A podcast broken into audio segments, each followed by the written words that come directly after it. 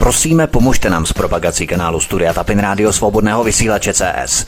Pokud se vám tento nebo jiné pořady na tomto kanále líbí, klikněte na vaší obrazovce na tlačítko s nápisem Sdílet a vyberte sociální síť, na kterou pořad sdílíte.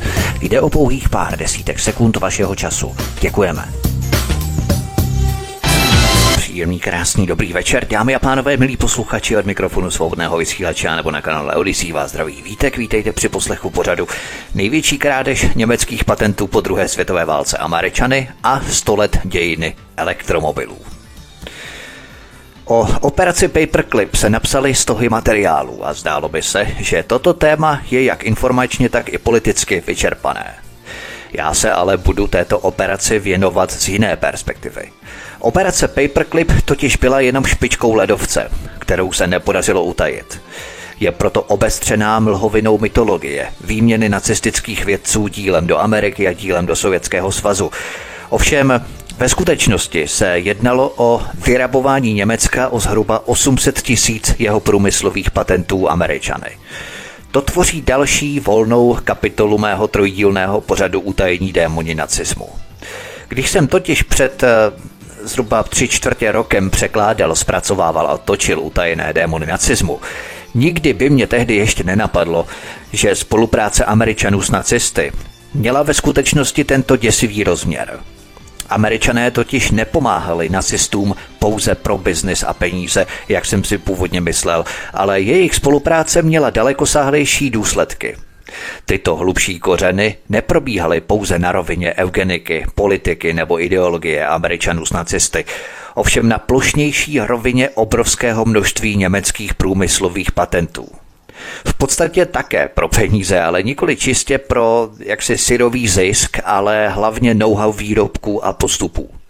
Američané měli jednoduše zálusk na fantastické, velkolepé a ohromující německé průmyslové patenty, objevy a duševní vlastnictví. A to tvrdím prosím pěkně z pozice Čecha, jehož národ byl vyvražďovaný nacistickými bestiemi.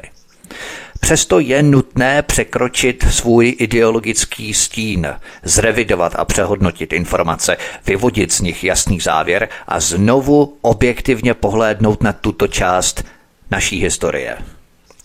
Pokud nejsme schopní zapracovat nově objevené informace do našeho znalostního zázemí, vědomí, potom se nikdy neposuneme vpřed v rámci nasávání informací a pochopení, jak svět vlastně skutečně funguje.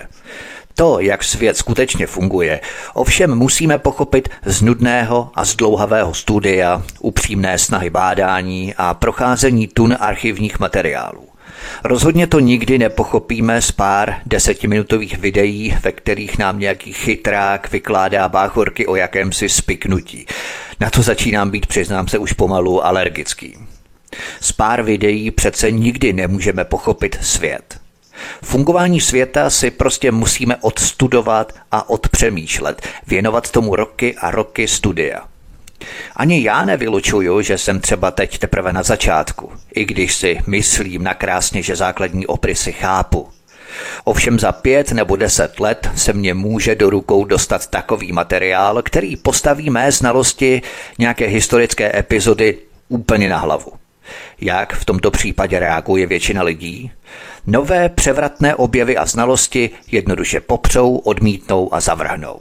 Jsou už přece zvyklí na jeden výklad, který se pracně odučili a nemají chuť věnovat další porci svého drahoceného času přehodnocení některých historických kapitol. Rozbouralo by jim to prostě jejich zkostnatělý vnitřní svět. Můžeme to třeba vidět na zastydlých fanoušcích Václava Havla, zastáncích sametové revoluce nebo příznivcích devadesátkové ODSky, kteří dodnes mechanicky odříkávají naučené fráze o neviditelné ruce trhu. Tito lidé mají stejně zamrzlý pohled na bipolární svět zlých rusáků na jedné straně a ušlechtilých američanů na straně druhé. To jsou typické extrakty toho, o čem právě teď hovořím překročit svůj vlastní ideologický a politický stín, vyžaduje patřičné duševní schopnosti a rizí intelekt. To je právě ten kritický okamžik, který rozděluje lidi na ty, kteří ustrnou a na ty, kteří se posouvají dál a výš v architektonice pyramidy. Záleží jenom na nás, do jaké z těchto kategorií se chceme řadit i my. Tyhle nové historické poznatky, které překopou a přeorají to, co jsme si dosud mysleli, jsem probíral v prvním díle mé trilogie Média a propaganda. To samé se ale týká i Německa, byť to nikdy nemůže a nesmí smazat systematické vyvražďování Čechoslováků Hitlerovými hrdlořezy, na což nesmíme nikdy zapomenout. Pravdou ale je, že právě američané se na Německu dopustili po druhé světové válce největší duševní krádeže všech dob. Pojďme na první kapitolu Operace Paperclip největší krádež duševního vlastnictví v historii. Původním cílem operace, která začala pod názvem Overcast, bylo připravit Německo po druhé světové válce o všechny jeho vědecké a průmyslové poznatky. Plánem bylo ukrást dokumenty a pracovní vzorky, ale ukázalo se, že hloubka a rozsah německých průmyslových znalostí byly příliš složité na to, aby je bylo možné užitečně pochopit z pouhého zkoumání dokumentů. Navzdory obrovskému bohatství vědeckých, technických a průmyslových poznatků zabavených Německu se z nich spojeným státům nepodařilo z důvodu nedostatku know-how těžit. Rychle se ukázalo, že proces bude vyžadovat rozsáhlé vyslechnutí německých vědců a techniků, aby se získaly odpovídající pracovní znalosti německé průmyslové a vědecké teorie a postupů. Toto zjištění vedlo k okamžitému vytvoření rozsáhlých internačních táborů, ve kterých byli umístěni všichni vědci a technici, které mohli američané vzít do vazby a kde mohli být tito lidé po určitou dobu vyslíchaní.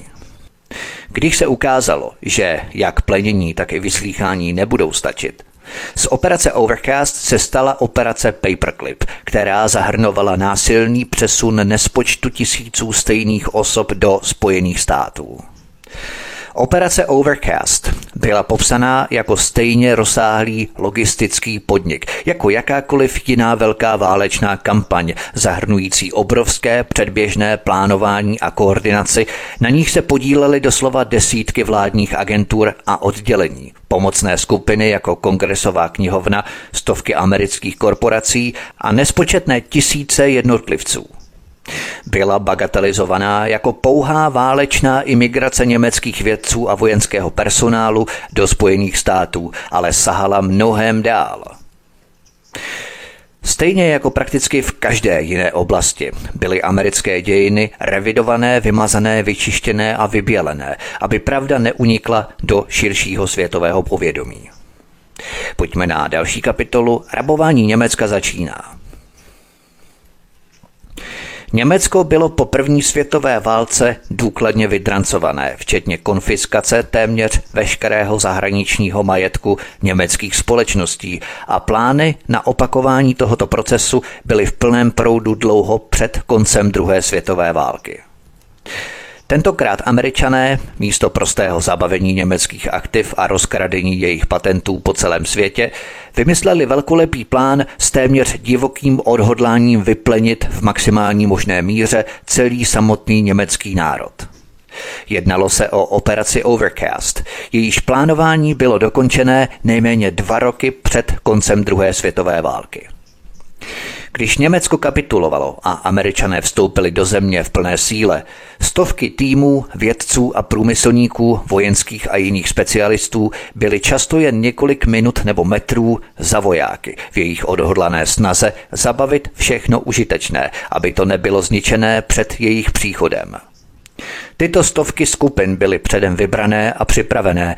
Byli v nich odborníci ze všech specializovaných vědeckých, průmyslových a vojenských oblastí. Ti, kteří byli nejlépe kvalifikovaní posoudit, jaký materiál je v jejich oboru užitečný nebo cený. Několik skupin se zaměřilo na vojenské předměty, ale zdaleka největší úsilí vyvíjela TIIB, oddělení technické průmyslové rozvědky amerického ministerstva obchodu.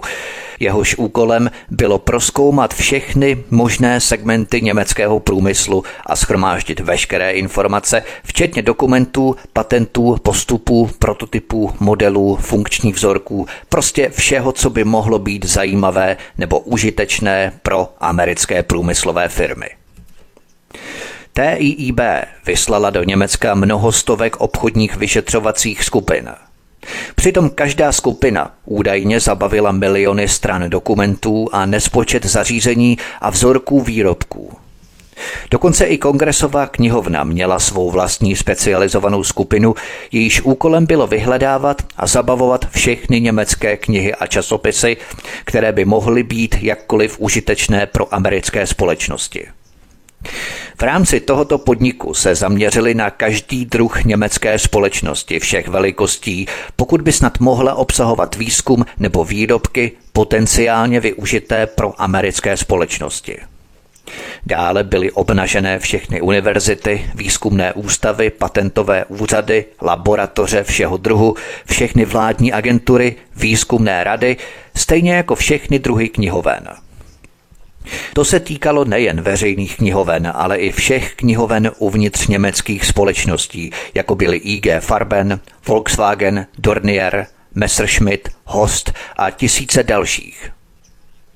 A nejen knihovny, ale i vnitřní výzkumná zařízení těchto tisíců firem byla zbavená všech výzkumných dokumentů, publikací a patentovaných informací. V celých německých továrnách a fyzických výrobních zařízeních se hledalo všechno, co mělo obchodní hodnotu. Uvádělo se, že dokonce i továrna na plišová zvířátka Steif byla zbavená svých vzorů, patentovaných knih a dokumentů, výrobních metod, patentů a vzorků plišových medvídků. Američané prostě brali doslova všechno, údajně přicházeli ve vlnách. Přitom jedna vlna brala všechno, co po sobě zanechali předchozí vlny, až byly továrny, sklady, knihovny, univerzity, patentové úřady prostě prázdné.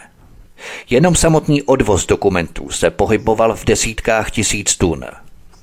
Nikdo nespočítal počet vzorků, prototypů, funkčních modelů vozidel, letadel, vojenské techniky, obrovského množství komerčních předmětů a počet ukradených knih se pravděpodobně počítal na miliony. Pojďme na další kapitolu Tajemství po tisících. Jedním z mála zaznamenaných případů veřejné dokumentace a potvrzení této masivní krádeže byl článek napsaný C. Lestrem Volkrem a nazvaný Tajemství po tisících.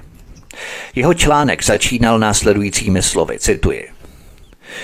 Někdo nedávno napsal Brightfield, jak pochopil, že tato země dala dohromady slušnou sbírku nepřátelských válečných tajemství, že mnoho z nich je teď ve veřejném prodeji a zda by mu prosím mohl poslat vše o německých proudových motorech.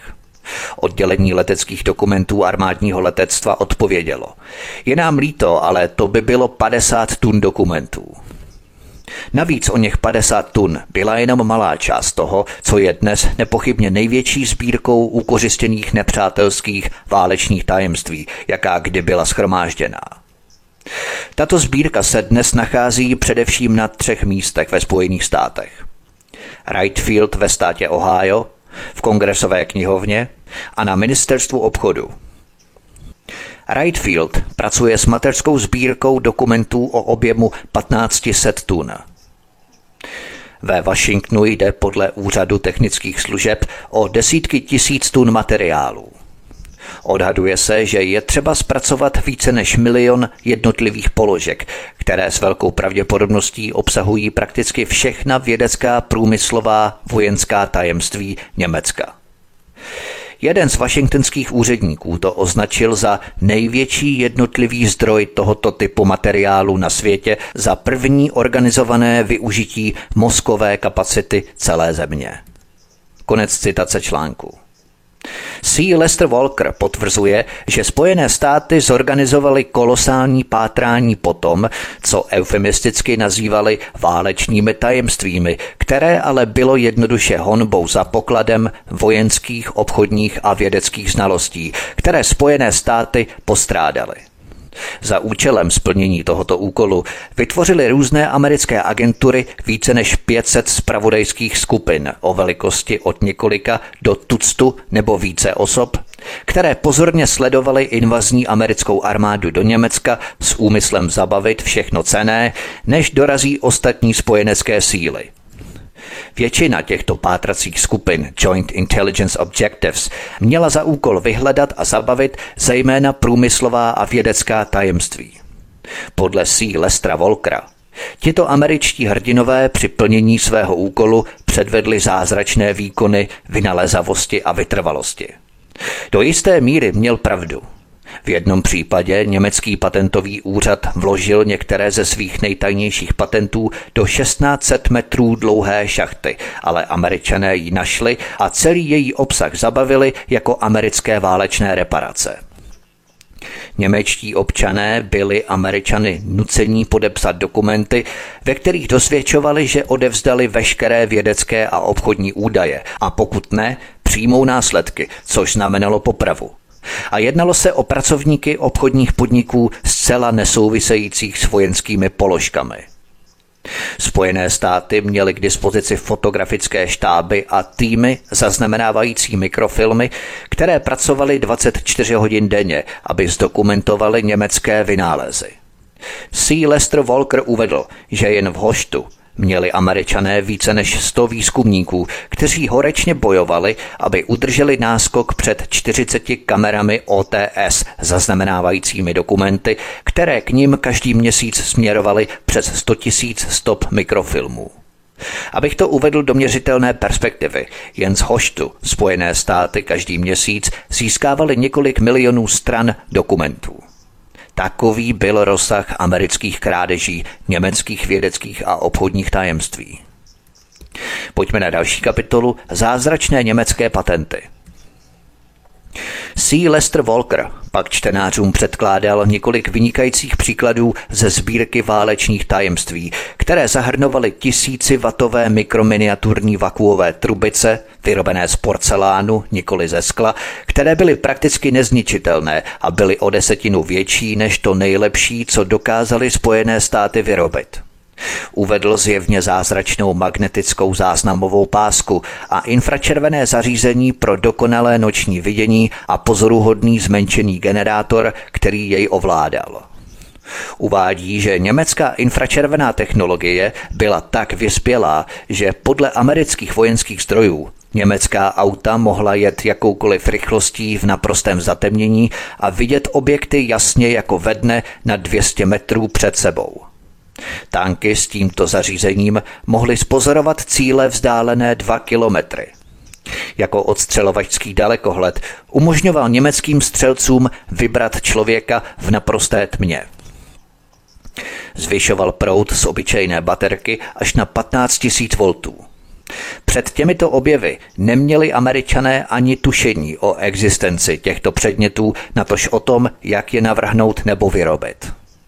C. Lester Walker vyjmenoval celou řadu elektronických předmětů, včetně pozoruhodných kondenzátorů, které se americkým vědcům zdály být kouzelné, výroby velkých plátů syntetické slídy, která byla důležitá pro mnoho výrobních procesů a kterou američané nikdy nedokázali vyrobit, a to v žádné velikosti, ale která okamžitě zvýšila americkou výrobu chladné ocely o tisíc procent. Němci zdokonalili proces lisování kovů za studena, který američané také nikdy neuměli a který teď umožnil americkým výrobcům zvýšit rychlost výroby mnoha výrobků desetkrát. C. Lester Walker uvedl, že mu šéf vojenské komunikační jednotky sdělil, že jen toto jediné válečné tajemství zcela převrátí desítky amerických kovovýrobních odvětví. Dále uvedl, že, cituji, v textilním průmyslu přinesla sbírka válečných tajemství tolik odhalení, že se americkým textilákům trochu točila hlava.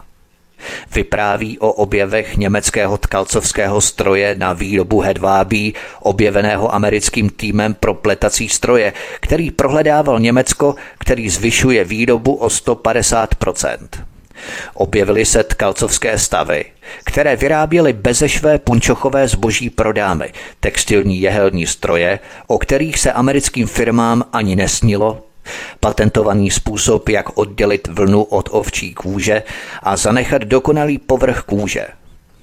Jeden americký odborník na barviva prohlásil, cituji, obsahuje výrobní know-how a tajné receptury pro více než 50 tisíc barviv.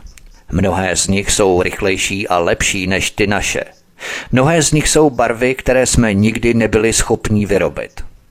Americký barvířský průmysl se posune nejméně o deset let dopředu. Konec citace. C. Lester Walker pokračuje, cituji.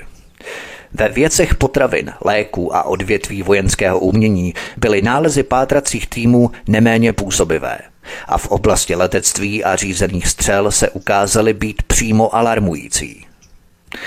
Němci objevili způsob, jak sterilizovat ovocné šťávy bez tepla. Pasterizace mléka pomocí ultrafialového záření se v jiných zemích vždycky nedařila, ale Němci přišli na to, jak to udělat. Němci vynalezli stroj na kontinuální výrobu másla, což američané vždycky chtěli, ale také nemohli přijít na to, jak to udělat. Vzorky strojů byly okamžitě zabavené a odeslané americkým mlékárenským společnostem – Němci vynalezli pozoruhodné nové způsoby konzervace potravin, klimatizaci a regeneraci vody tak účinné, že německé ponorky mohly cestovat z Německa do Tichomoří, působit tam dva měsíce a pak se vrátit do Německa, aniž by museli nabírat čerstvou vodu pro posádku. Konec citace.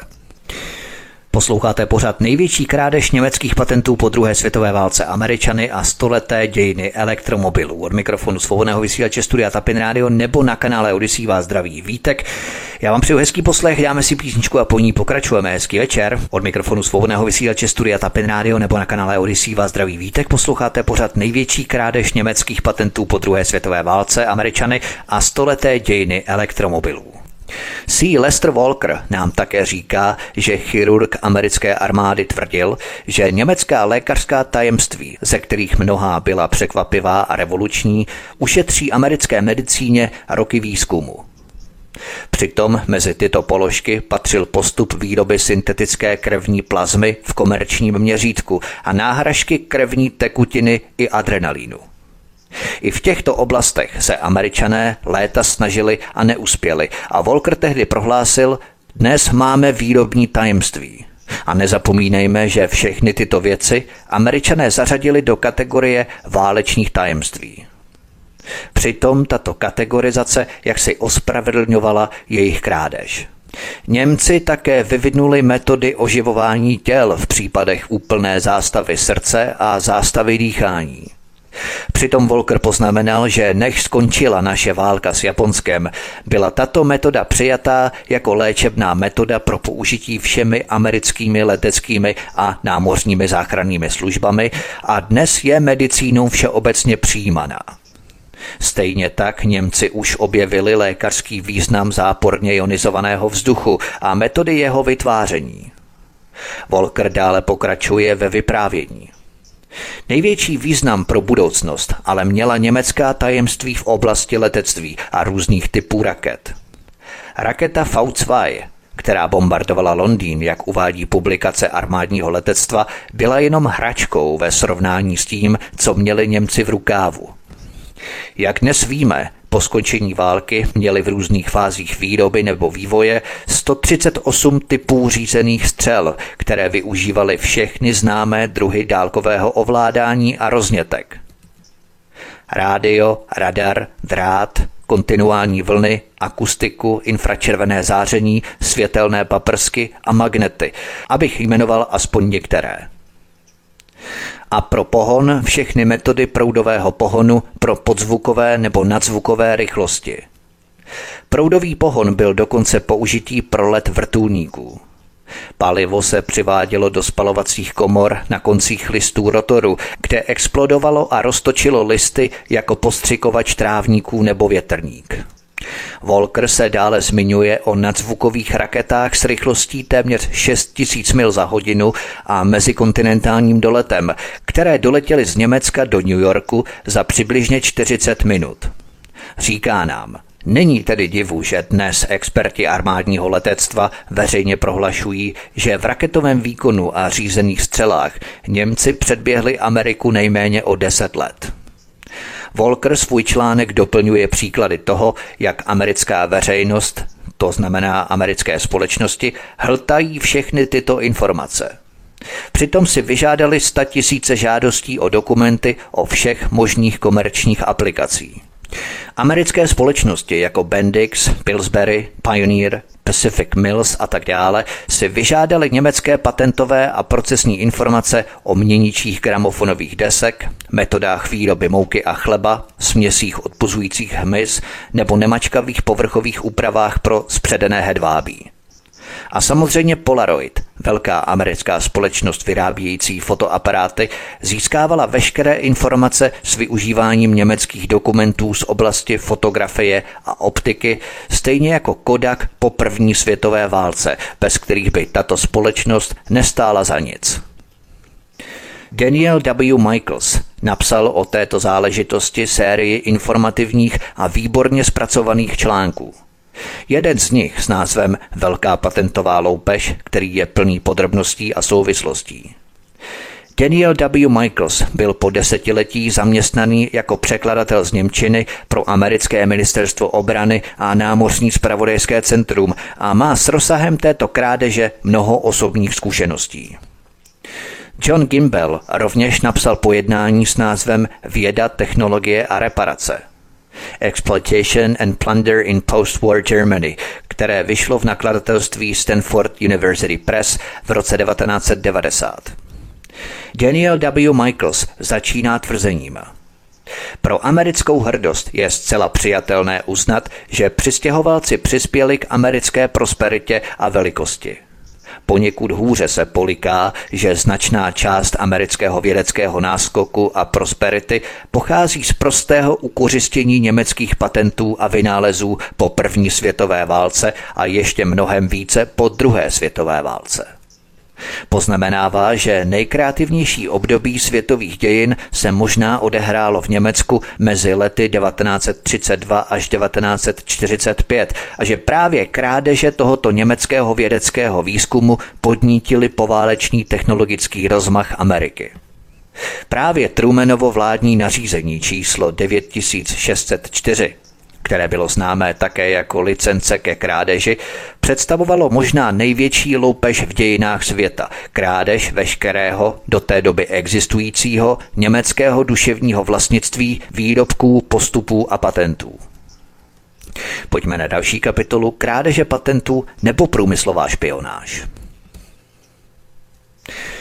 Spojené státy dnes dělají velkou show, že chrání duševní vlastnictví a přitom se zříkají jakýchkoliv minulých nebo současných snah získat tajnými nebo nečestnými opatřeními duševní vlastnictví jiných národů a zoufale trvají na tom, že jejich špionážní a jiné snahy se týkají pouze terorismu nebo otázek národní bezpečnosti.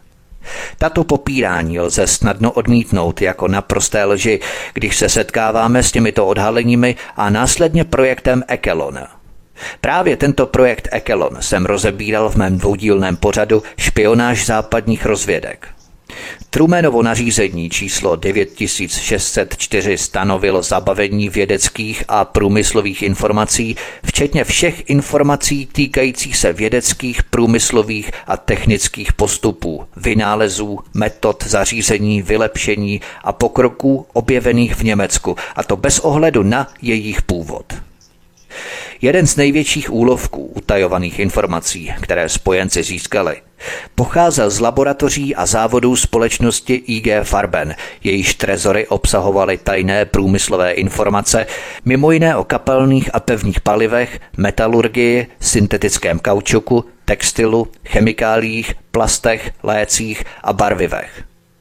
Několik důstojníků americké armády, kteří byli po válce umístěni v budově IG Farbenu, uvedlo, že hodnota zabavených spisů a záznamů by jen z tohoto zdroje stačila na financování celé války. Daniel W. Michaels také poznamenal, že mezi velké letecké objevy patřily dokumenty popisující křídlo se zataženým hřbetem a poskytujícím značné množství údajů z aerodynamického tunelu, které jasně ukazovaly, že letadlo se zataženým hřbetem má vynikající rychlostní vlastnosti blízké rychlosti zvuku. Tyto údaje byly prvním svého druhu. Inženýr Boeingu Schreiler rychle napsal svým spolupracovníkům z Boeingu, aby zastavili práce na transsonickém letadle s přímým křídlem Mach 1, které navrhli a oznámil jim svůj objev.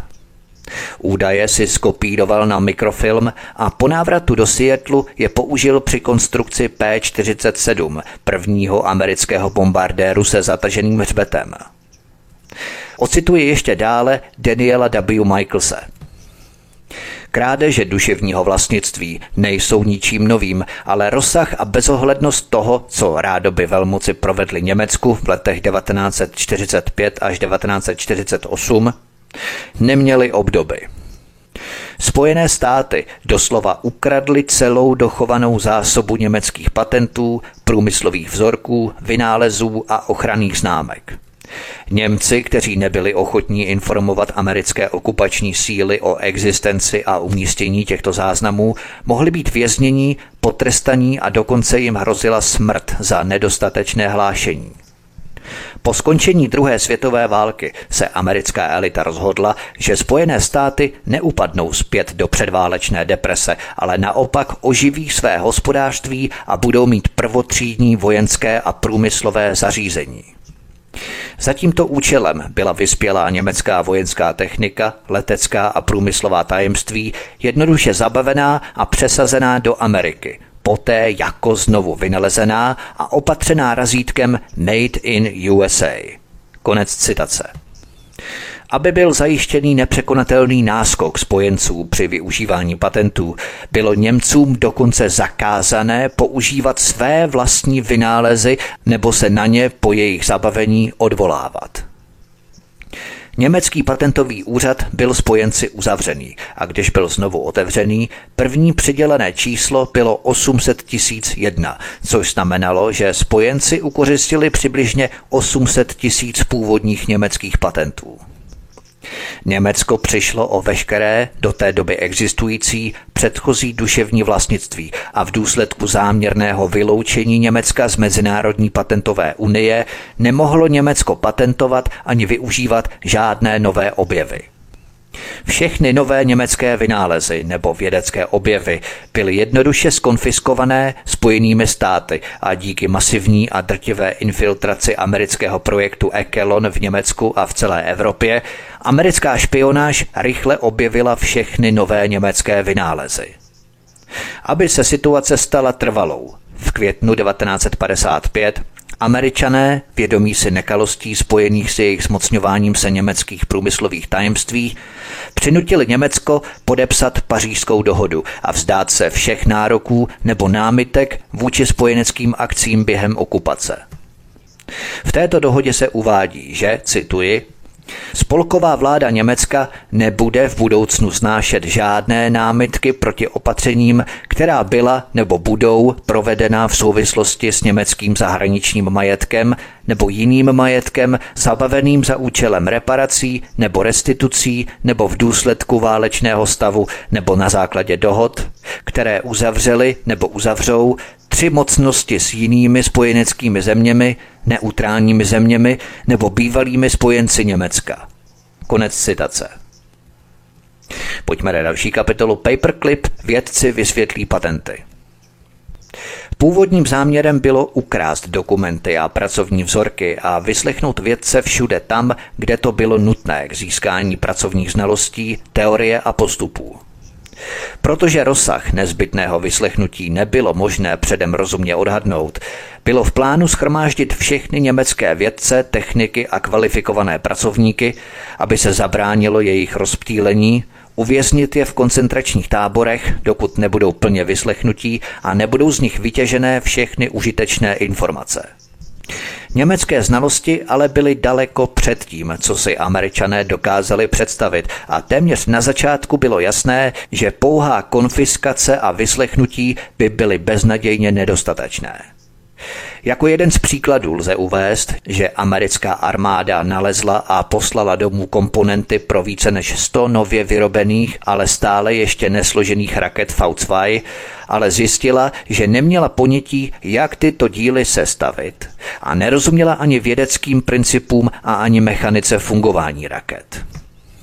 Na základě tohoto jediného dilematu a mnoha dalších v mnoha průmyslových oblastech se američané uvědomili, že stejně jako tomu bylo po první světové válce, byli tak daleko za Německem, že nebyli schopni ani pochopit, natož pak využít, jakoukoliv část toho, co ukradli.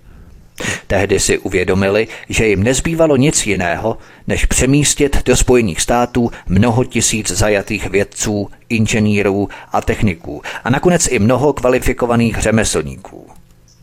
Jak poznamenal jeden autor, cituji, Americká zkušenost s faktickou beznadějí při dešifrování samotného německého válečného raketového programu rychle vedla k řešení, kterým bylo zabavení nejen dokumentace a výrobků, ale i lidí, a to prostovky dalších vědeckých, vojenských a obchodních procesů. Konec citace. Tehdy se operace Overcast přetvořila v operaci Paperclip – v historickém vyprávění se jí nedostalo pozornosti, ale tyto deportace byly násilné. Předloženou alternativou byl soudní proces a pravděpodobná poprava jako válečných zločinců. Přitom Spojené státy měly v podstatě plnou pravomoc a volnost při rozhodování o těchto otázkách a tak obětem nedávali příliš na výběr. Tyto přesuny byly nejen násilné, ale i náhlé v mnoha případech s pouhým jednodenním předstihem. Cituji. Na příkaz vojenské vlády se máte zítra v poledne ve 13 hodin v pátek 22. června 1945 dostavit se svou rodinou a zavazadly, kolik unesete, na náměstí ve Witterfeldu. Není třeba si sebou brát zimní oblečení. Snadno přenosný majetek, jako jsou rodinné dokumenty, šperky a podobně, je třeba vzít sebou. Na nejbližší nádraží budete dopravení motorovým vozidlem. Odtud budete pokračovat na západ. Prosím sdělte doručovateli tohoto dopisu, jak početná je vaše rodina. Konec citace. První přesuny personálu se týkaly vojenských specialistů, ale všechny následující vlny byly čistě obchodní. Američané násilně dováželi vědce, techniky, kvalifikované dělníky a specializované řemeslníky prakticky ve všech odvětvích, včetně ocelářství, kovovýroby, skla, porcelánu, tiskařství, barviv a látek, elektroniky, hudebních nástrojů, automobilové výroby, konstrukce letadel a tak dále. Seznam je téměř nekonečný. V roce 1987 napsal Tom Bauer knihu s názvem The Paperclip Conspiracy, ve které podrobně popsal rozsah a hodnotu dovozu těchto německých vědců jen pro americkou armádu. Výjmenoval desítky dramatických německých úspěchů, které byly daleko za tehdejšími možnostmi Spojených států. Například pokročilé letecké elektrárny, řízení řízených střel, doplňování paliva za letu, vysokoteplotní slitiny, přesná optika, infračervené detektory, nové dýzlové motory, nová paliva, maziva, aerodynamický tunel pracující v rychlosti Mach 8, což bylo třikrát rychleji a o deset let dříve než nejlepší americké úsilí, výškový průzkum a mapování nebo akustické zbraně. Dále zaznamenal americký vojenský názor, že Němci přispěli neobvyklým a zásadním způsobem v oblasti konstrukce a vývoje zařízení generátorů mikrovlných technik a krystalových struktur. V recenzi na tuto knihu napsal Publishers Weekly, cituji. Bowerova odhalení jsou jednotlivě šokující a souhrně zničující. Čtenáře vyděsí. Konec citace. Ve spravodajském článku BBC z 21. listopadu 2005 s názvem Project Paperclip The Dark Side of the Moon Andrew Walker podrobně popsal, jak tito před 60 lety importovaní němečtí vědci poskytli Spojeným státům špičkovou technologii, ve které jsou dodnes na špici. Kromě položek, o kterých se píše v knize Toma Bowera. C. Hester Walker například uvádí nadzvukové rakety, nervový plyn, proudová letadla, řízené střely technologie stealth, tedy neviditelné, a tvrzené brnění jako jen některé z nich. C. Hester Walker tvrdí, stejně jako většina ostatních, že německý Horten HO-229 byl prvním letounem Stealth, doplněným radary pohlcujícími potah a tvar jednokřídla, že americký bombardér Northrop B-2 Stealth za 2 miliardy dolarů za kus je prakticky klonem německé konstrukce z roku 1944. Poté, co byly do Spojených států převezených nespočet desítky tisíc neužitečnějších kandidátů na znalosti, zůstávalo v těchto koncentračních táborech všeobecně známých jako Eisenhowerovy tábory smrti obrovský zbytek osob, které byly vyslechnuté a které američané už nepotřebovali. Domnívám se, že to byl právě Daniel W. Michaels, kdo si všiml, že v určitém okamžiku existoval plán amerického generála R.L. Walshe, známý jako německý Urwald program neboli program džungle, což byl masivní plán na rozptýlení a přesídlení těchto Němců v malém počtu, co nejrozsáhleji kdekoliv a kdykoliv ve třetím světě, jako jeden ze způsobů, jak zabránit Německu, aby ještě nikdy vůbec vytvořil vytvořilo takzvanou kritickou masu průmyslových znalostí. Nakonec byly tyto nijak zvlášť cené miliony buď rovnou popravené nebo vyhladověné, celkem asi 12 milionů Němců, což je velká část obsahu Bakeho knihy Další ztráty. Je třeba poznamenat, jak to učinil sám autor Bake, že smrt hladem mnoha milionů německých civilistů byla plánovaným a promyšleným procesem. V mém minulém pořadu Vybělená historie jsem líčil situaci celonárodních dělnických stávek v Americe v letech po konci druhé světové války. Pak se náhle změnilo klima, protože elity dostaly strach z roztěkané a nestabilní společnosti na pokraji revolty. Amerika se tehdy po konci druhé světové války ocitala na začátku 40 let prosperity a pokroku. A s tím souvisí i další příběh, příběh elektromobilů. Tady se ovšem musíme vrátit na počátek 20. století. Posloucháte pořád největší krádež německých patentů po druhé světové válce Američany a stoleté dějiny elektromobilů. Od mikrofonu svobodného vysílače Studia Tapin Radio nebo na kanále Odisí vás zdraví Vítek. Já vám přeju hezký poslech, dáme si písničku a po ní pokračujeme. Hezký večer. Od mikrofonu svobodného vysílače Studia Tapin Radio nebo na kanále Odisí vás zdraví Vítek. Posloucháte pořád největší krádež německých patentů po druhé světové válce Američany a stoleté dějiny elektromobilů. Americký milostný románek elektromobilů. O Američanech se tvrdí, že ke svému životnímu stylu potřebují automobil téměř jako k dýchání. Tato realita není tak úplně vzdálená pravdě. Američané nadneseně jezdí automobily skoro každé ráno pro noviny nebo pro rohlíky. Popojít do nedalekého místa vzdáleného pět minut je prakticky nemožné – Ba co víc, městská hromadná doprava, tak jak ji v Evropě známe, není vůbec v amerických městech tak rozvinutá a hustá. Každý má přece auto. Udělat si řidičák co nejdříve patří téměř až k nutnosti a společenskému bontonu.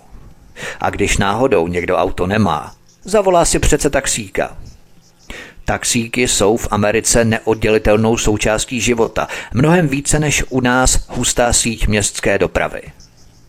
Mnohé z nás jistě nikdy napadlo, kde se vlastně bere takový rozdíl, kdy američané jsou schopní vedle sportu zaníceně a zapáleně debatovat o autech, které považují skoro až za zboštěnou verzi svého společenského statusu na čtyřech kolech.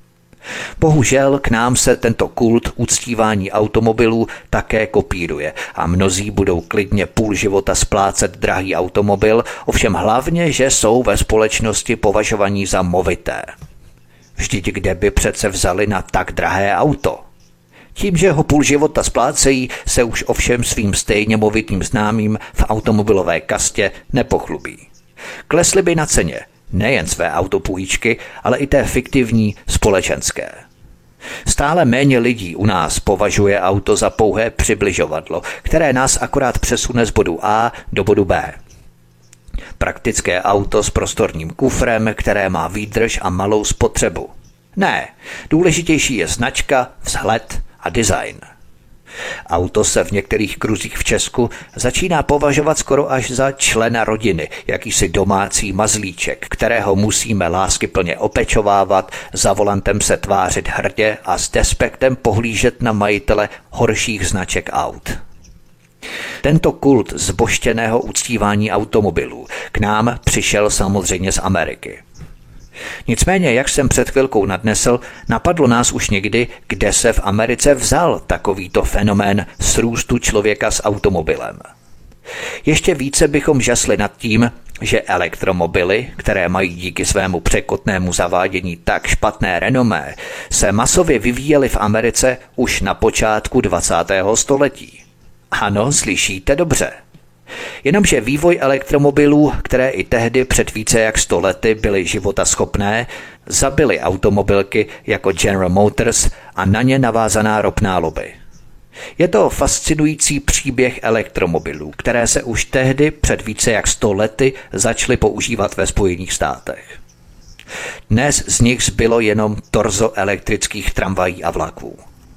Ovšem doprava na čtyřech kolech se přesunula na dýzlové motory, benzín a naftu. Studie o benzínových automobilech odhaluje jeden z největších podvodů a z nich plynoucích ekologických katastrof, které kdy byly způsobené lidské společnosti.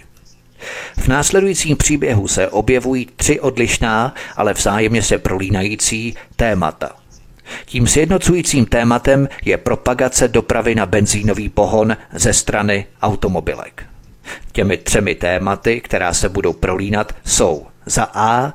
likvidace městské hromadné dopravy, za B. genocida elektrických vozidel a za C. vytváření předměstí v amerických městech, aby se vlastnictví automobilů stalo životní nutností. Americká milostná aférka s automobily byla výsledkem všech tří faktorů. Stálo za ním masivní spolčení za účelem zničení elektrických vozidel, které pomohlo zničit hromadnou dopravu a donutit Američany k vlastnictví soukromých automobilů. Pojďme na další kapitolu První elektromobil 1905. Tento příběh začal, stejně jako většina ostatních, na počátku 20. století, kdy se Spojené státy zabývaly industrializací a kdy veřejná hromadná doprava, sestávající z vlaků a tramvají, naplňovala většinu potřeb národa. Ve stejné době se samozřejmě rychle vyvíjely automobily, ale doprava na benzínový pohon, ať už soukromá automobilová nebo hromadná, byla na ústupu. Téměř veškerá místní a meziměstská vlaková doprava v zemi byla elektrická a elektromobily rychle získávaly převahu nad svými benzínovými konkurenty. V roce 1900 bylo téměř 40% všech automobilů ve Spojených státech elektrických a byly tak populární, že New York měl flotilu elektrických taxíků. První elektromobily překonávaly i své benzínové konkurenty a lidé si je oblíbili, protože nezapáchaly, nebyly hlučné a ani nevibrovaly jako benzínové automobily, snadno se ovládaly a nevyžadovaly vytáčení kliky ani řazení. New York Times poznamenal, že je upřednostňovaly zejména ženy kvůli absenci kouře a zapáchajícím výparům, zejména při tankování. Zdálo se být téměř jisté, že elektromobily byly vlnou budoucnosti, ale pak se během pouhých zhruba tří let dopravní krajina nenávratně změnila a elektromobily, stejně jako dinosauři, utrpěly osudovou klimatickou změnu a zanikly. Je tragické, že elektromobily zahynuly tak brzy. Kdyby byl tento přechod umožněný hned v počátcích, měli bychom teď za sebou více než 100 let intenzivního výzkumu a vývoje baterií a nevyčíslitelný přínos pro světové životní prostředí. O možných výsledcích se můžeme jen dohadovat. Jako jeden z příkladů lze uvést, že před několika lety navrhl čínský středoškolák elektrické vznášedlo jako náhradu automobilů, které nevyžaduje nákladně vybudované silnice. Tento 2TVV Aqua získal mezinárodní ocenění. Pojďme na další kapitolu General Motors likvidace hromadné dopravy. V té době General Motors a velké ropné společnosti čelili několikanásobné krizi – Automobilový trh byl už nasycený a růst prodeje tak anemický, že jen v roce 1921 General Motors prodělal více než 60 milionů dolarů a byl na nejlepší cestě na hřbitov. Přitom příjmy a zisky ropných společností sdílely tuto chmurnou budoucnost. General Motors a jeho přátelé si uvědomili, že jejich jedinou nadějí na záchranu bylo zlikvidovat jejich jediného konkurenta, hromadnou dopravu, a vymysleli plán, který navždycky změnil chod americké ekonomiky, její dopravní kultury a společnosti. Před více jak sto lety General Motors, John Rockefeller a několik blízkých přátel za použití velmi vysokých částek a všech forem podvodů, nátlaků, zastrašování, kromě vraždy, vlastnoručně zničili americký průmysl elektrických automobilů a vlaků. Skoupili a zničili vozový park, téměř tisíc amerických železnic a tramvají, aby místo toho mohli prodávat vozidla s benzínovými motory a zároveň prakticky zničili hromadnou veřejnou dopravu. Podle vlastních spisů společnosti General Motors vytvořila speciální tajnou divizi, která měla za úkol zlikvidovat hromadnou dopravu a nahradit ji benzínovým pohonem, čímž by se zlikvidovaly veškeré stopy po elektrických vozidlech. V té době byla General Motors nesmírně mocnou firmou, která disponovala velkými finančními pákami na bankovní systémy a tedy i na železnice, které vyžadovaly bankovní financování a podporu. Každé železnici pohrozila úplným odchodem z lukrativních nákladních přeprav, pokud nevymění své elektrické lokomotivy za jednotky General Motors s benzínovým pohonem. Všemi způsoby vydírání se snažili donutit místní dopravní systémy, aby se vzdali elektrických tramvají a zakoupili autobusy General Motors s benzínovým pohonem. Podle záznamů amerického ministerstva spravedlnosti naštěvovali manažeři General Motors banky, které využívaly různé železnice a nabízeli jim miliony dodatečných vkladů a další odměny výměnou za doručení finančních výhrůžek, které měly přesvědčit jejich železniční klienty, aby opustili své elektrické systémy a přešli na vozidla General Motors poháněná benzínem. General Motors těmto bankám vyhrožovalo, že pokud odmítnou spolupracovat, stáhne jim všechny vklady. Ve všech případech, kdy bylo toto spiknutí úspěšné a místní tramvaje přešly na benzínové autobusy General Motors, nejen, že koupila a rozdrtila elektrická vozidla, ale také vytrhala všechny koleje a přerozdělila práva k cestám, takže by bylo prakticky nemožné tyto systémy nikdy obnovit. V případech, kdy jejich snahy selhaly, vytvořila General Motors se svými neviditelnými přáteli řadu holdingových společností a pokusila se železnice koupit a přestavět sama. Podle spisů FBI si v případech, kdy se nepodařilo koupit železniční systémy, General Motors místo toho koupila železniční úředníky, které podplácela vysokými částkami v hotovosti, dary v podobě nových vozů a překvapivě bez zábran používala výhrušky a vydírání. General Motors také sponzorovala a financovala skorumpované úředníky v nesčetných obecních volbách, kteří pak hlasovali pro prodej místního systému elektrických drah společnosti General Motors. Většina z toho se odehrávala ve jménu holdingové společnosti National City Lines, kterou společně vlastnili General Motors, Rockefellerova Standard Oil a Firestone Tire. Ve všech případech, kdy tyto železniční systémy přešly z elektrické na plynovou dopravu, došlo k rychlému a velkému poklesu tržeb, protože cestující opustili pomalé a zapáchající benzínové autobusy a místo nich si koupili auta, což bylo součástí plánu. Překážkou zůstávala skutečnost, že mnoho místních elektrických tramvajových systémů vlastnila regionální elektrárenská společnost, která využívala vlastní přebytky elektřiny pro systémy veřejné dopravy a zde General Motors neměla žádné páky. Aby General Motors a jeho neviditelní lidé tuto překážku odstranili, lobovali, upláceli a vydírali volené politiky v zemi, aby přijali novou legislativu, která by zakázala regulovaným elektrárenským společnostem provozovat neregulované podniky, jako byly systémy elektrických tramvají a vlaků. Tento rostomilý legislativní trik donutil elektrárenské společnosti dát všechny své elektrické vlakové systémy na prodej, které byly okamžitě odkoupené kým jiným než General Motors a jeho holdingovými společnostmi a zlikvidované. Díky těmto a dalším snahám General Motors během tří let demontoval téměř všech tisíc elektrických drah a tramvají ve Spojených státech. Přitom veškerý jejich vozový park odkoupil a rozdrtil na šrot a nahradil jej jednotkami na benzínový pohon vyrobenými General Motors. Samozřejmě se objevily soudní případy, které se snažily vypořádat s množstvím nezákonností. Přitom federální prokurátoři obvinili General Motors, že se zapojil do pečlivé, záměrně plánované kampaně, jejímž cílem bylo ošidit americkou veřejnost o její nejdůležitější a nejcennější veřejné služby. Ukázalo se ale, že američtí soudci jsou stejně snadno koupitelní jako politici a celá záležitost nakonec vyšuměla v soudních síních.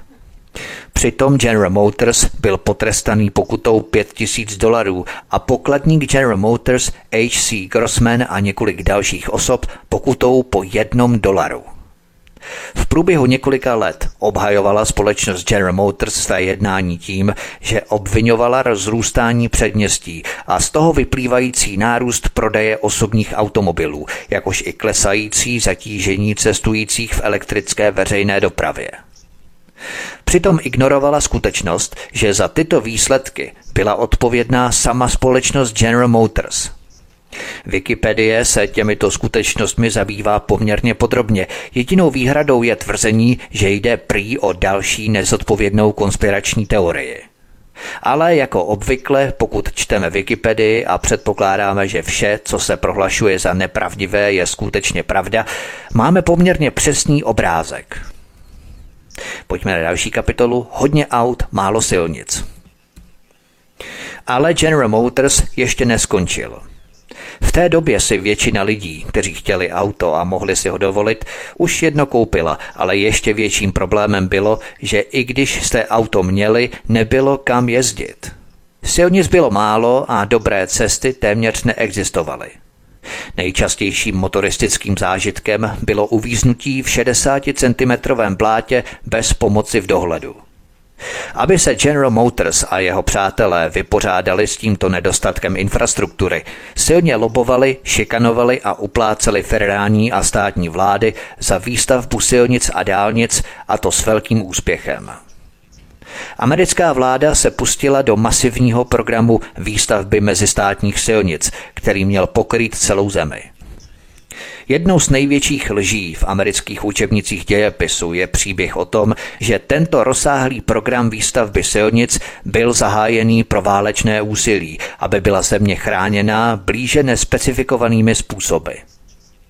Současně byly státy jednotlivě přesvědčované o tom, aby se vzdali veškerých investic a také údržby do železnic a jiné veřejné dopravy, čímž obětovali blaho národa, a místo toho vynaložili obrovské veřejné výdaje na dálnice, které byly užitečné pouze pro ty, kdo vlastnili soukromé automobily, čímž fakticky zanechali všechny ostatní občany doma bez možnosti se někam dostat.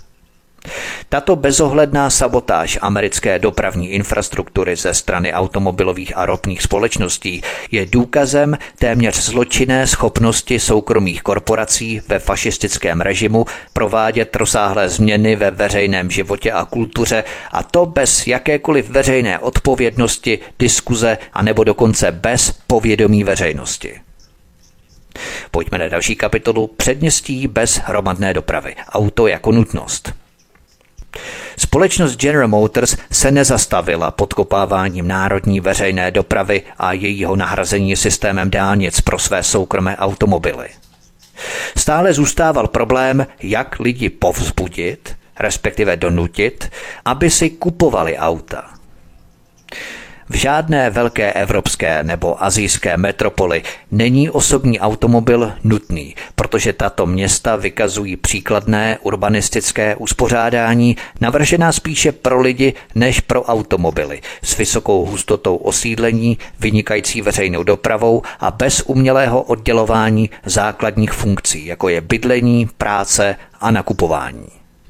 Existuje mnoho důkazů o tom, že Spojené státy se vydaly zcela jinou cestou, protože fakulty občanského plánování na velkých amerických univerzitách byly infiltrované výrobci automobilů a ropnými společnostmi, poté financované a poučené o filozofii plánování měst, která by učinila auta nezbytnými. Výsledkem bylo, že americká a také kanadská města byla plánovaná, projektovaná a stavěná především ne výhradně tak, aby byla soukromá doprava povinná. Ke cti zbytku světa slouží, že se nenechal svést. Evropská a azijská města jsou stále mnohem příjemnější a živější než jakákoliv města ve Spojených státech. Američané, kteří necestují, si nedokážou představit snadnost a pohodlí života v těchto městech. Jejich omezené zkušenosti nedokážou vyvolat nic víc než představu života nad sedmou až jedenáctou ulicí nad obchodním centrem. Předměstí jsou vynálezem vytvořeným a existujícím pouze ve Spojených státech a Kanadě, který je určený výhradně k tomu, aby pracoviště, nákupy a bydliště byly nejen fyzicky oddělené, ale i dostatečně rozptýlené, takže i kvalitní veřejná doprava se stává neúčinnou nebo zbytečnou. To nutí stovky milionů lidí utrácet stovky miliard dolarů za soukromou dopravu, výhradně ve prospěch výrobců automobilů a ropných společností. Toto plánování měst v americkém stylu, vytváření předměstí, bylo jedním z nejpodlejších antisociálních plánů, které kdy americký kapitalismus vymyslel. Takové plánování se začíná rozvíjet bohužel i u nás v Česku v rámci tzv. satelitů. Tyto satelitní čtvrti jsou sice součástí města, ale dostatečně daleko na to, aby tam dosáhla síť veřejné hromadné dopravy. Rozptýlenost takovýchto satelitů je také proto, aby se kvůli omezenému počtu lidí nevyplatilo zavádět městskou dopravu do těchto satelitů. Lidem v satelitech proto nezbývá nic jiného, než si pořídit auto jako životní nutnost. V mnoha amerických městech je život bez auta nemožný. Ekonomové z Harvardu a Berkeley provedli studii nazvanou Equality of Opportunity Project, která zjistila významnou negativní korelaci mezi rezidenční segregací a schopností chudých lidí stoupat vzhůru. Částečně to bylo oddělením bohatých a chudých čtvrtí, ale částečně proto, že ve městech navržených ve Spojených státech je v podstatě všechno velmi daleko od všeho ostatního, což téměř znemožňuje efektivní systém veřejné dopravy. Nejpozoruhodnějším důsledkem je, že pracovníci s nižšími příjmy uvízli na mrtvém bodě. Pracovní místa jsou sice k dispozici, ale bez veřejné dopravy a bez auta se tam doslova nedostanou. Je smutné, že tato parodie na plánování měst je exportovaná na mezinárodní úrovni mezi nic netušící studenty v jiných zemích. Velká města v Česku jsou sice vizuálně atraktivní, ale v rámci rozrůstání do satelitů se v těchto městech nebude dát za chvíli bez auta žít. Každé místo bude příliš daleko od každého jiného místa a veřejná doprava to nezvládne pokrýt. Pokud bude Česko pokračovat touto cestou, budou její města stále více trpět typickými americkými sociálními problémy, jako je chudoba, oblasti městského úpadku, neřešitelné slamy a nezvládnutelná doprava. Naštěstí Česko není tak rozlehlé natolik, aby bylo možné tento plán realizovat v celé jeho šíři. Hustota zalidnění na celkem malém území Česka nás před těmito satelitními plány rozvoje velkých měst do určité míry chrání. Ale ne tak docela. Následující citát je tak přesvědčivě pravdivý, že by měl být fritý do paměti každého občana. Cituji. Dlouhodobé negativní dopady tohoto spiknutí některých nejbezohlednějších amerických korporací jsou doslova nevyčíslitelné. Vynucený přechod od ekologicky šetrné veřejné dopravy k soukromým automobilům a dýzlovým autobusům má za následek plítvání nenahraditelnými zdroje ropy a všechny ty vraždy a chaos, které šly na zajištění nebo ukradení ropy po celém světě. Spiknutí za účelem zničení elektrických aut a elektrické hromadné dopravy má za následek obrovské zvýšení znečištění a v konečném důsledku i klimatické změny. Inženýrská posedlost osobním automobilem vedla k milionům nadměrných úmrtí a zranění při automobilových nehodách, ke stovkám miliard dolarů dluhů Američanů a ke katastrofální změně způsobu rozvoje amerických měst, k devastaci městských čtvrtí, zničení městského drobného podnikání a nesčetným dalším ekonomickým a sociologickým dopadům. Konec citace. Posloucháte pořád největší krádež německých patentů po druhé světové válce Američany a stoleté dějiny elektromobilů. Od mikrofonu svobodného vysílače Studia Tapin Radio nebo na kanále Odyssey vás zdraví Vítek. Já vám přeju hezký poslech, dáme si písničku a po ní pokračujeme. Hezký večer. Od mikrofonu svobodného vysílače Studia Tapin Radio nebo na kanále Odyssey vás zdraví Vítek. Posloucháte pořád největší krádež německých patentů po druhé světové válce Američany a stoleté dějiny elektromobilů. Pojďme na další kapitolu Ropná lobby proti elektromobilům. V roce 1990 přijal stát Kalifornie novou legislativu proti znečišťování životního prostředí, která nařizovala výrobu a používání bezemisních automobilů ve státě a stanovila, že pokud automobilky plánují prodávat své výrobky v Kalifornii, musí 10% těchto prodejů tvořit bezemisní vozidla, tedy elektromobily. Stát se nesnažil poskytnout řešení všech problémů s řízením, ani uspokojit všechny možné potřeby všech motoristů. Legislativa byla zamýšlená jako začátek procesu eliminace znečištění z automobilů poháněných benzínem a tak věnovala pozornost velkému a nenáročnému sektoru motoristické společnosti, 70% obyvatel měst, kteří se potýkali s obousměrným dojížděním do práce kratším než 50 km denně. Kalifornie si uvědomila, že elektřina pro dobíjení je dostupná prakticky na všech myslitelných místech a proto počítala s automobily pro krátké vzdálenosti, které by bylo možné dobíjet jak v práci, tak doma. Na základě tohoto přístupu stát odmítl požadavky automobilového průmyslu, aby nejprve vybudoval rozsáhlou síť dobíjecích stanic a odmítl, aby výrobci automobilů přenášeli náklady na rozvoj svého odvětví na veřejný sektor. Jednoduše řekli, pokud chcete v našem státě prodávat auta, musí 10% vašich prodejů tvořit vozidla s nulovými emisemi. Jak toho dosáhnete, je váš problém. Není pochyb o tom, že Kalifornie to udělala správně. Její přístup byl chválihodný a úspěšný. Na chvíli všechny firmy vyráběly verze elektrických nebo hybridních automobilů, které splňovaly požadavky. Přitom některé z nich, jako například Prius, se staly trvalými úspěchy. Příspěvek General Motors EV1 byl jednoduchý automobil poháněný základními olověnými bateriemi a s dojezdem pouze 100 km, což ale stačilo pro každodenní dojíždění většiny městských motoristů ve státě.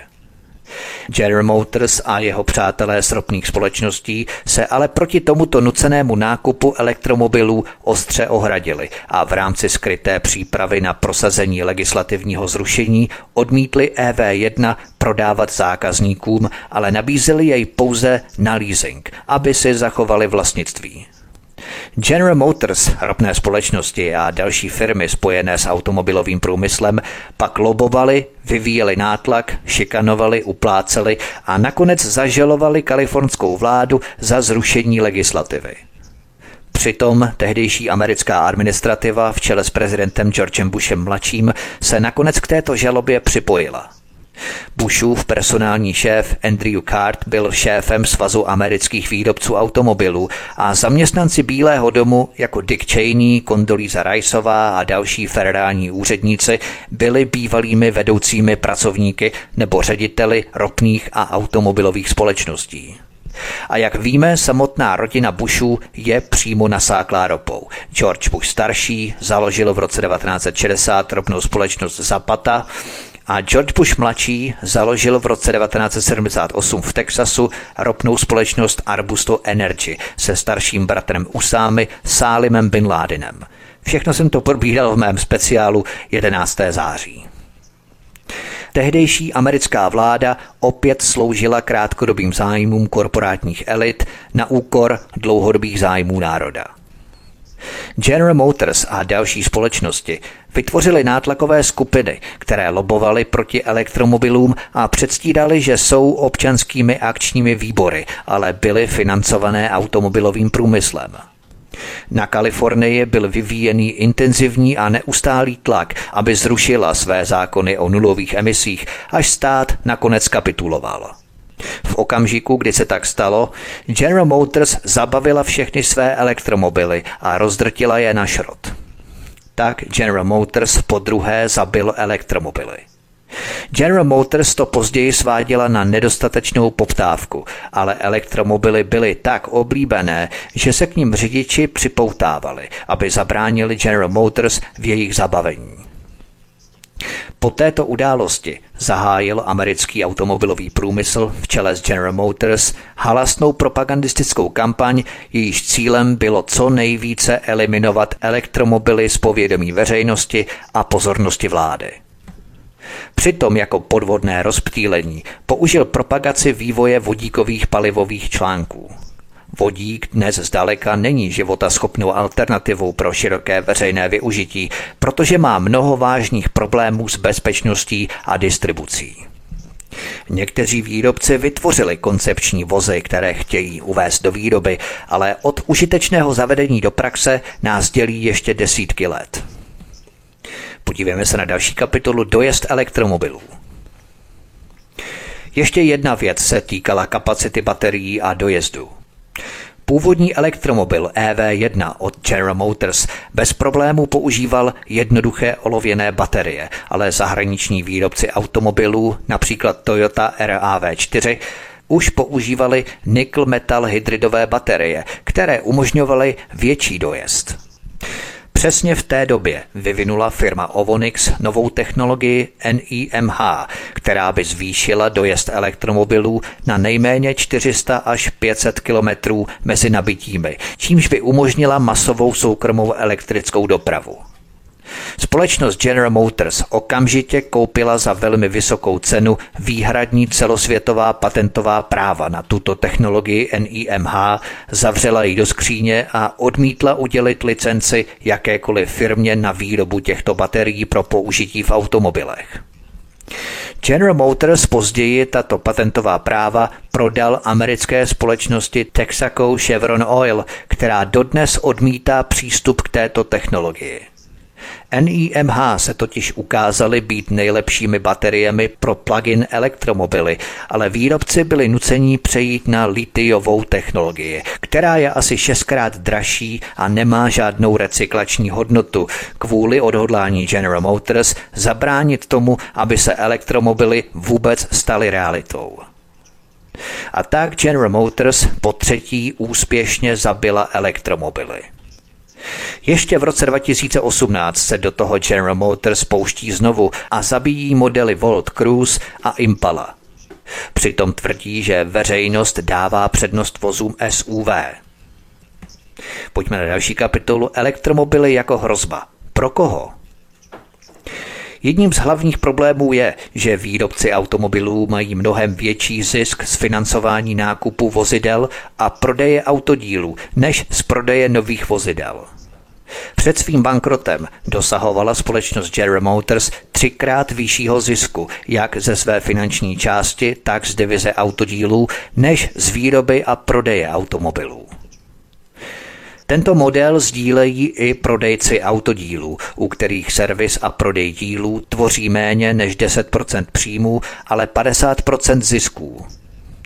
Vzhledem k tomu, že elektromobily mají snad jen poloviční počet dílů než jejich benzínový příbuzní a velmi málo pohyblivých částí. Téměř žádná z nich se nerozbije nebo nepotřebuje pravidelnou výměnu, jsou spolehlivější a vyžadují mnohem méně údržby nebo servisu než vozidla s benzínovým pohonem. Tyto faktory by eliminovaly velkou část příjmů a většinu zisků výrobců i jejich prodejců, což by si vynutilo rozsáhlou reorganizaci celého automobilového, respektive dopravního průmyslu. Nemluvě o likvidaci většiny velkých ropných společností. Elektromobily jsou jasnou hrozbou jak pro výrobce automobilů, tak pro ropný průmysl, který se nezastaví před ničím, aby zabránil jejich obnově, navzdory obrovským ekologickým a sociálním škodám, které jejich výrobky způsobují. Kromě toho, že automobily poháněné benzínem masivně znečišťují ovzduší, jsou extrémně neekonomické a neúčinné při přeměně energie, protože produkují převážně tření a zbytečné teplo.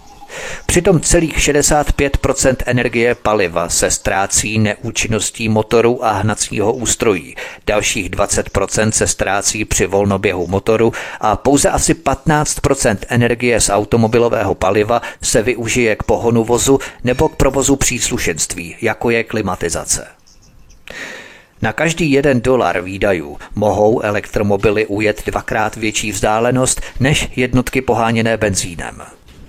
Elektromobily také představují existenční hrozbu pro mezinárodní bankéře, kteří jsou konečními skutečními vlastníky většiny velkých ropných společností a kteří tak či onak ovládají většinu světové těžby a distribuce ropy a mají také velký podíl ve výrobcích automobilů. Být svědkem přechodu k elektromobilům je pro ně jako zpomaleně sledovat jejich vlastní blížící se pohřební průvod, který se zdá být nezastavitelný. Výrobu a distribuci elektřiny nemohou tito bankéři ovládat, protože existuje příliš mnoho výrobců elektřiny, většinou místních nebo provinčních vlád, které svou infrastrukturu neprodají a elektřina je už široce rozšířená téměř na všech myslitelných místech. Pokud těchto několik těžebních upírů nebude moci kontrolovat světové stroje paliv, pokud národy přejdou na elektromobily s MIMH baterií nebo novým ekvivalentem a budou si centrálně vyrábět vlastní elektřinu, utrpí naši mezinárodní bankéři celkové ztráty v řádu bilionu dolarů. Výše jsem poznamenal, že vodík ještě zdaleka není životaschopnou alternativou automobilových paliv, protože má mnoho vážných problémů s bezpečností a distribucí, ale to není skutečný problém. Hnacím motorem zběsilého prosazování vozidel s vodíkovými palivovými články je skutečnost, že jediným použitelným zdrojem vodíku v množství potřebném pro pohon automobilů je ropa. Přesněji řečeno zemní plyn metan. Pokud se těmto několika lidem podaří prosadit přechod z benzínu na vodík, nejen, že se vyhnou masivní a nákladné restrukturalizaci, která automobilovému průmyslu hrozí s přechodem na elektromobily, ale budou i nadále navždycky ovládat celý systém výroby a distribuce automobilových paliv. Jsou tak zoufalí, že Toyotu donutili nabídnout neomezené využívání tisíců svých patentů na, pal- na palivové články bez licenčních poplatků až do roku 2020 v naději, že se jim podaří nastartovat tento proces a podle svých slov doufají, že urychlí vývoj a zavedení inovativních technologií palivových článků. Tato malá skupina bohatých bankéřů si vynucuje a financuje obrovský tlak na spolupráci mezi všemi možnými stranami v rámci takzvané nekonvenční spolupráce ve snaze vštípit procesu takovou rychlost, aby převálcoval a zničil ostatní formy elektromobilů. Je tu také aspekt ekonomické a politické kontroly, který není zanedbatelný. Malá kabala evropských bankéřů a průmyslníků, kteří výhodně ovládají většinu mezinárodních ropných společností, veřejně prohlašuje, že pokud ovládáte ropu, ovládáte světové ekonomiky a pokud ovládáte potraviny, ovládáte světovou populaci. To je to, co je v sázce. Odklon od ropných paliv vážně ohrožuje nejen jejich zisky z ropy, ale i jejich politickou a ekonomickou kontrolu nad národy. Vezměme si ostrý ekonomický útok na Rusko a Venezuelu na přelomu let 2014 a 2015 v důsledku dramatického poklesu cen ropy, který měl za cíl téměř výhradně zhroutit ruskou ekonomiku založenou na ropě. Takové sankce by byly stejně úspěšné, kdyby svět přešel na vodíková automobilová paliva na bázi metanu, ale byl by marné v případě elektromobilů. Věc je ještě závažnější než pouhá kontrola ekonomik jiných států.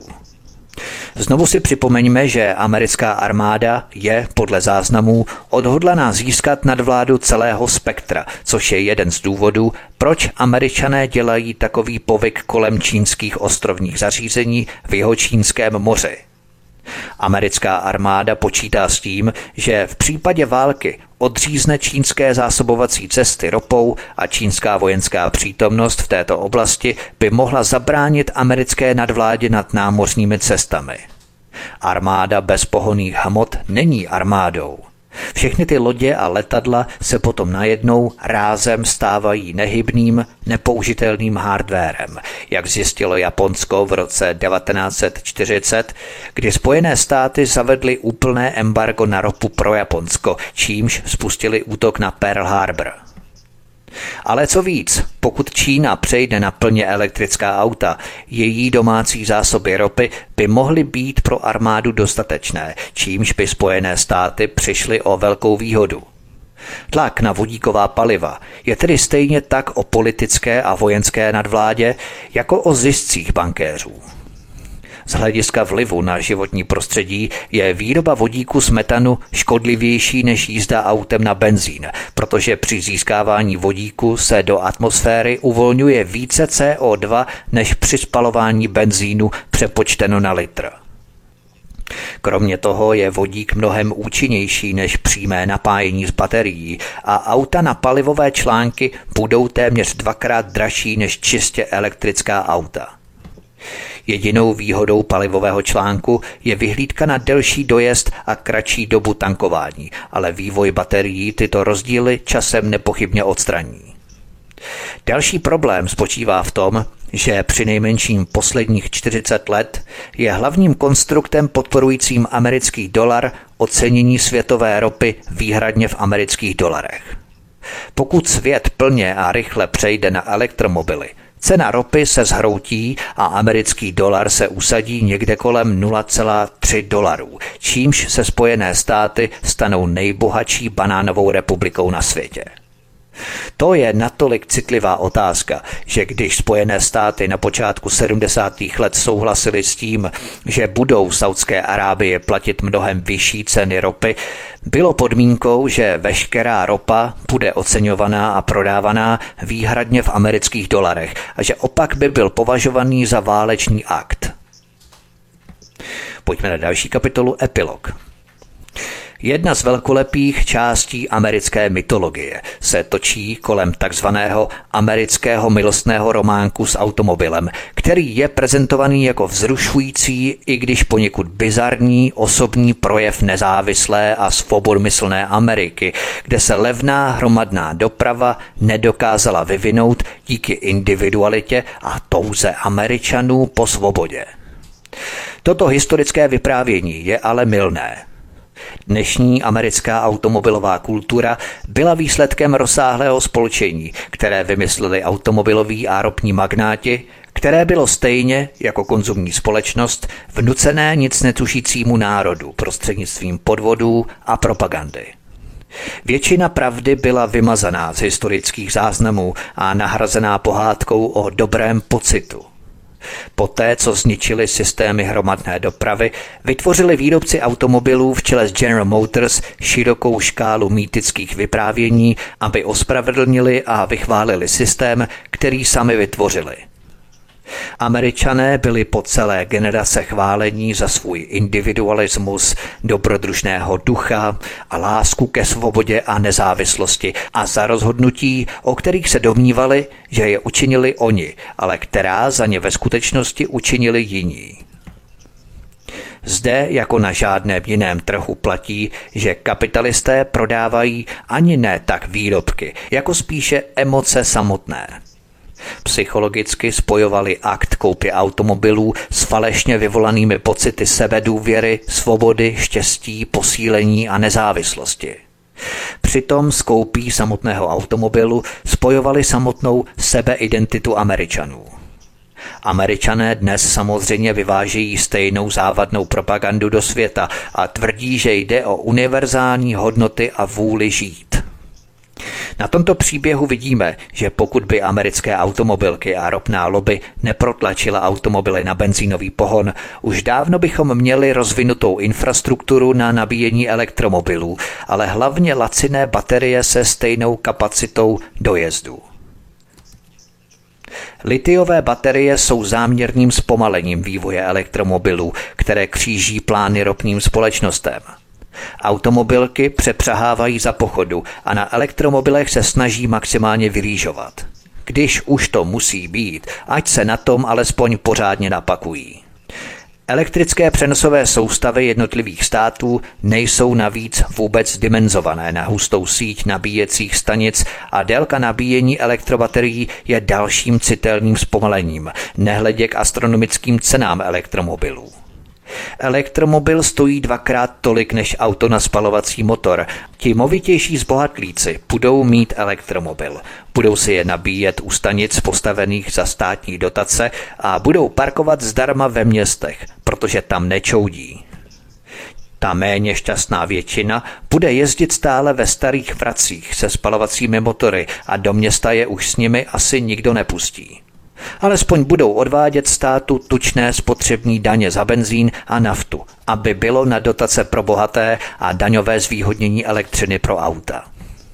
Navíc samotné prosazování elektromobilů neomarxisty je naprosto trestuhodné, protože chtějí trestat řidiče s dýzlovými motory dražšími poplatky za vjezd do velkoměst.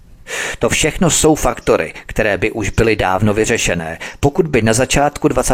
století americká General Motors nezabila a nezlikvidovala vývoj elektromobilů. Pojďme na poslední kapitolu závěr. Na těchto dvou neuvěřitelných příhodách vidíme, jaká pečlivě přefiltrovaná, vyčištěná a vybělená historie se nám předkládá Němci, kteří měli přes 800 tisíc patentů, byli doslova vyrabovaní Američany po druhé světové válce a o všechny tyto patenty byli oloupení.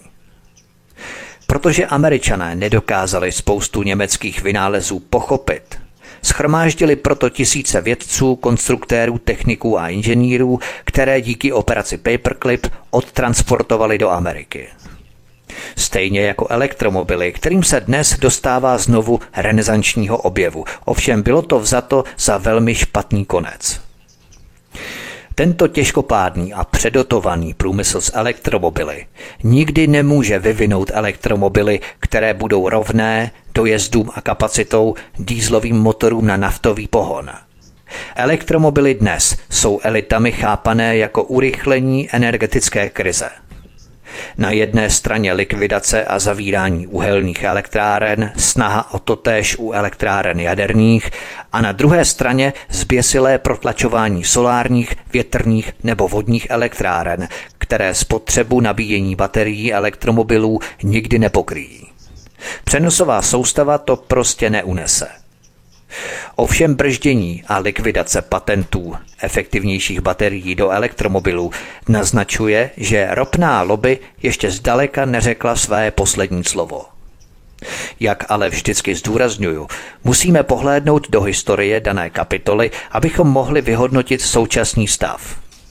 Pokud zjistíme takové informace, které vnesou jiný pohled do našeho naučeného uvažování o určité historické události, na které jsme stereotypně zvyklí, nesmíme se tomu bránit, ale naopak se upřímně snažit tyto nové znalosti do našeho vědomí zapracovat. A jak jsem zdůraznil na začátku, jedině to nás posune ku předu. A to je všechno pro dnešní pořad, milí posluchači. Já vám děkuji, že jste to vydrželi až do konce, že jsme se třeba něco nového dozvěděli. Já samozřejmě budu rád za vaše komentáře, postřehy, dojmy, názory, cokoliv na kanále Odyssey, kam se prosím zaregistrujte a klikněte na tlačítko odebírat v rámci tohoto kanálu svobodného vysílače Studia Tapin Radio. A můžete samozřejmě komentovat a nejenom to, můžete také sdílet tento pořad na sociální média nebo rozposílávat e-maily vašim kamarádům, přátelům, známým, což budu velmi rád, aby se tyto informace dostaly k co nejvíce uším a k co nejvíce lidem, k co nejširšímu publiku.